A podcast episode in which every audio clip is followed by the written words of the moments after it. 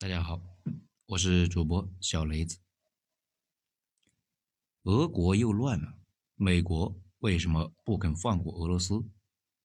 文章来自于爱好头目的九编文集。这一章呢是继之前那一章，今后终于不用再看蜂王了。这里面提到的一件事情，拜登不会盯着中国打，民主党。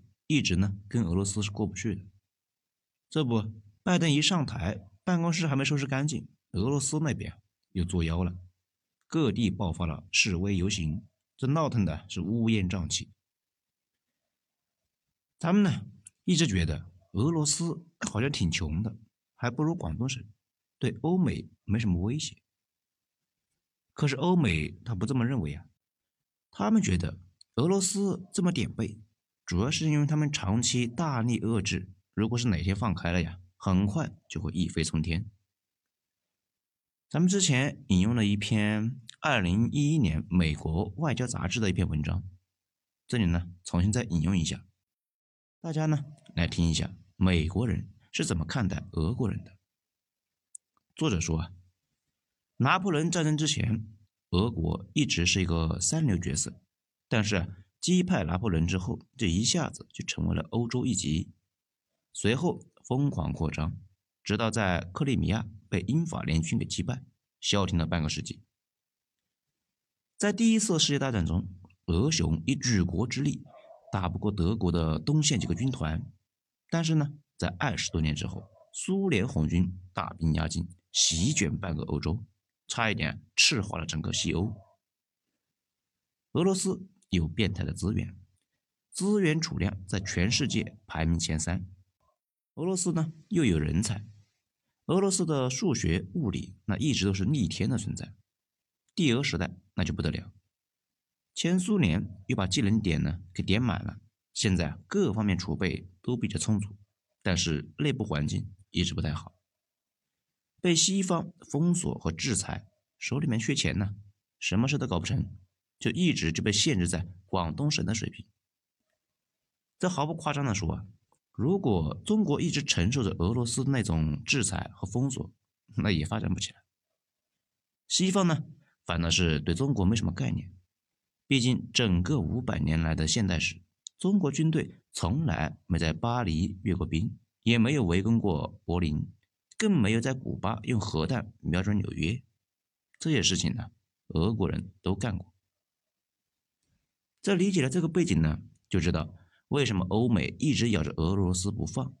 他们觉得北极熊就得用铁链给拴着，天天用棍子戳，让它吃不好睡不好。这最好呢是垂头丧气、皮包骨头啊，不然几天不见那就成怪兽了。而且啊，俄国和美国因为美苏冷战的原因，他们就没有共同利益。中国跟美国不一样。中国呢，很早就切入了美国的主导体系。美国想强行割除中国，他们自己呢也得掉血。这也是川总贸易战打的效果并不是太好的原因。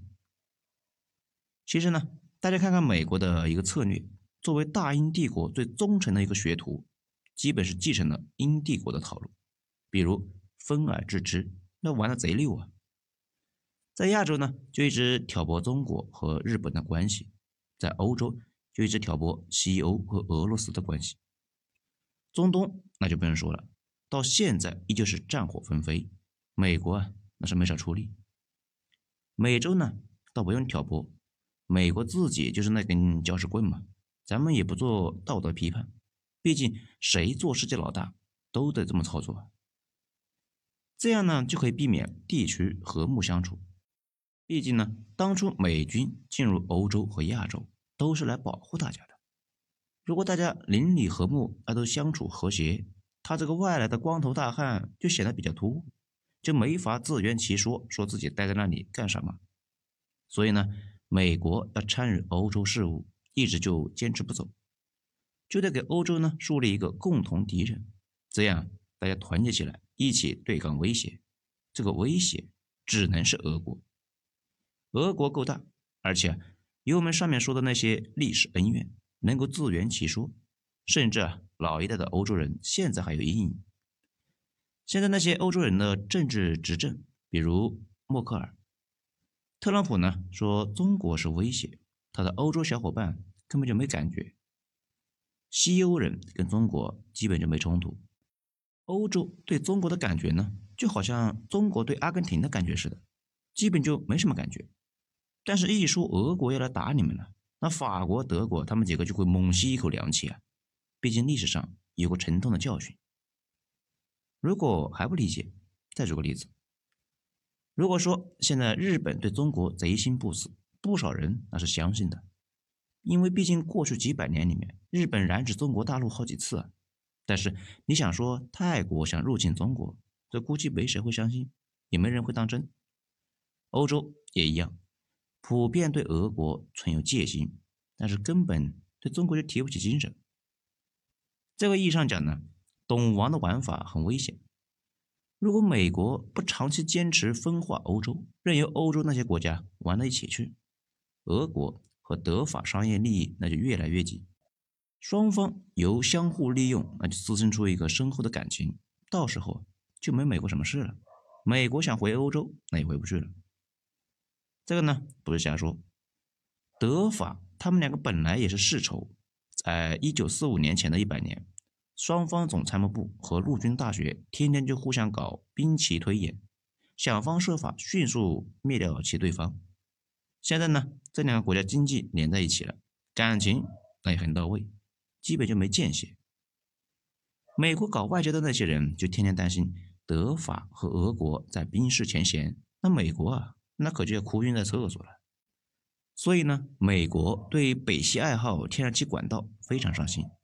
这个管道是俄国给德国输气的，会进一步的链接俄国和德国，所以美国就一直坚持不懈要搞黄这个项目，不能够让这两个世仇因为经济的关系走在一起。这个毕竟买卖做多了，仇恨那就淡了，没了仇恨也就没有了折腾的空间。其实呢，普京和默克尔的感情那还是不错的，偶尔亲昵的有点让人觉得肉麻。不过，两国老百姓，尤其是年纪大的老百姓，互相那有敌意，一时半会儿化解不了。如果不做买卖，那更化解不了。而且，西方财阀对俄罗斯有其他的想法，最好能够复制一次苏联崩溃，这样呢，他们就可以再吃一次俄罗斯的残骸。毕竟，最近二十年，俄罗斯尽管发育的不太好，也攒下了一点底子，正好呢，再吃一次。这个也是为什么奥巴马时期就跟发疯似的，不顾自己国内的页岩油企业处于破产的边缘，也要压低油价，搞死俄罗斯。这个路线被川总给破坏了。这个意义上讲呢，川总确实有俄国间谍的嫌疑啊。咱们再说，资源型的国家就是一个被打劫的命。那解释这个之前呢，我们先说几句乌克兰。乌克兰颜色革命成功之后。美国的高层那是有争议的，就有点像蒙古人拿下了一座城，就开始犹豫，这是好好经营呢，搞成一个后方补给中心，还是掠夺之后离开？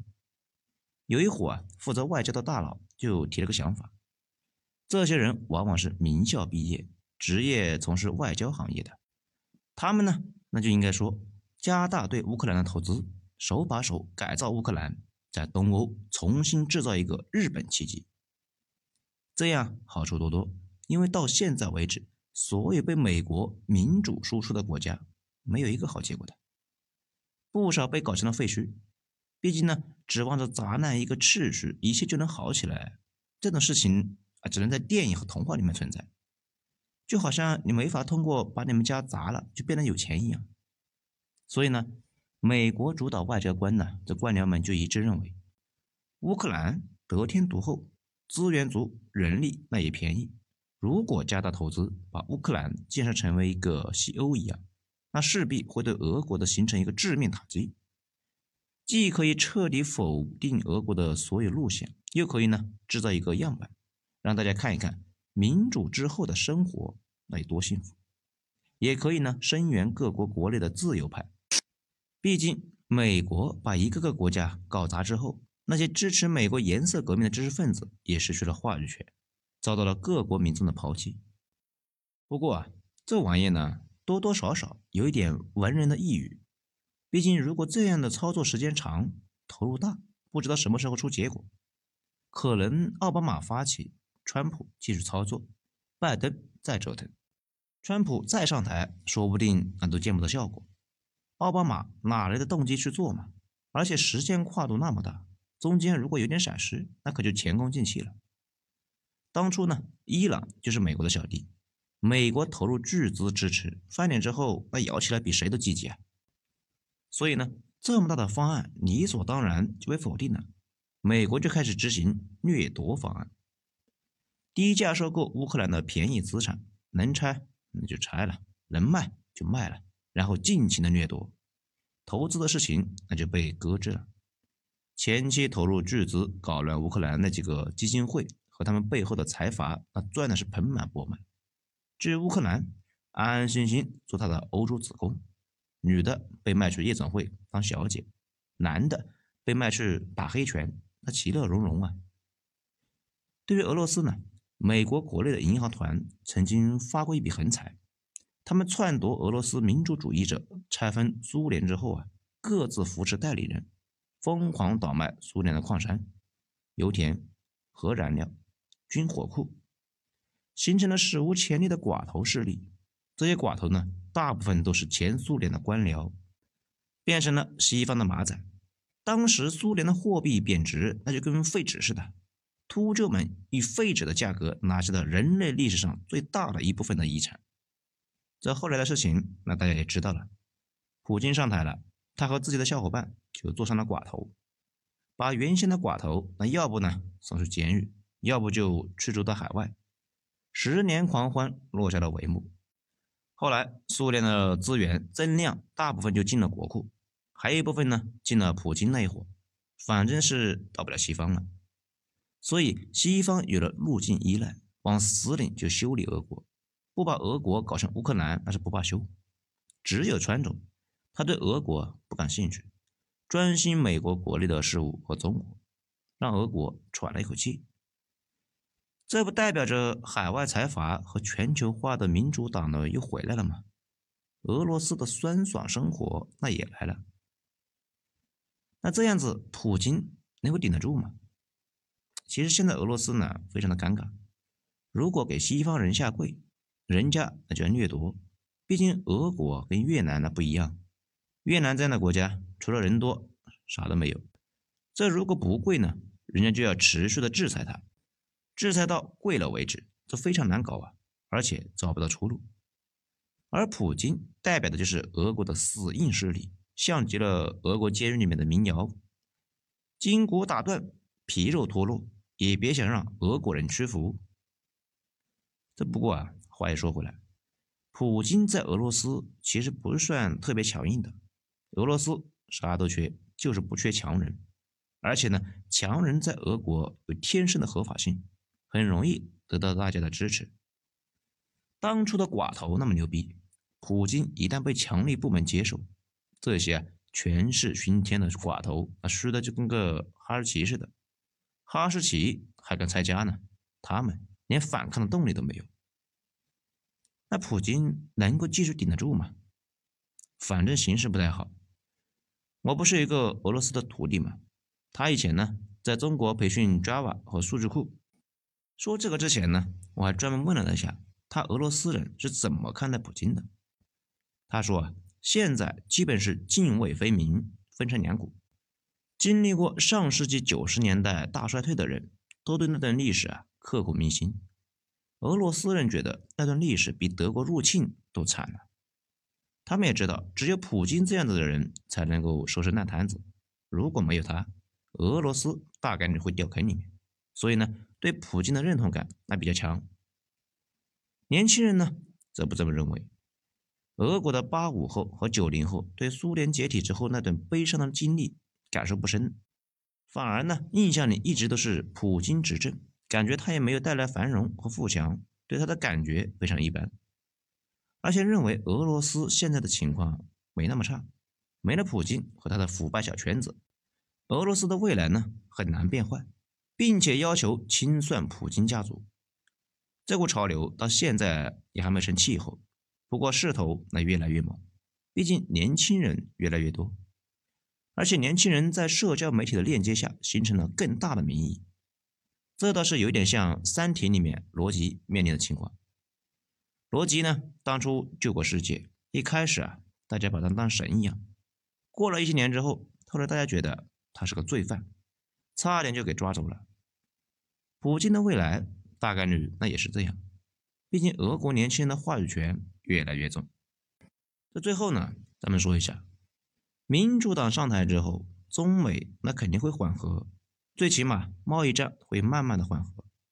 我知道呢，可能又有人跟复读机似的，那就开始复读，不要指望美国放过中国，当然不指望了。但是美国搞中国的方式肯定要调整，不会硬来。中国也就有了四年的喘息功夫，尽快呢把芯片和其他卡脖子的技术突破了，等下一个蜂王上台的时候能够从容应对。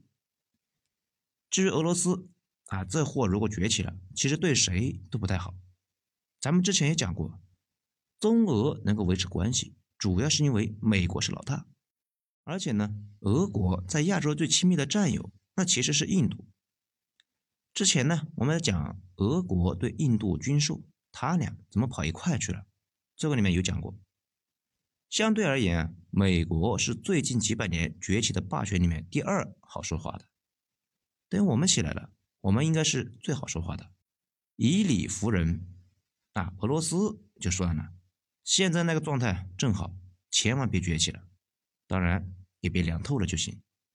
好了，今天咱们就讲到这里。精彩，下次接着继续。我是主播小雷子，谢谢大家的收听。喜欢的话，欢迎收藏、分享、点赞，谢谢大家。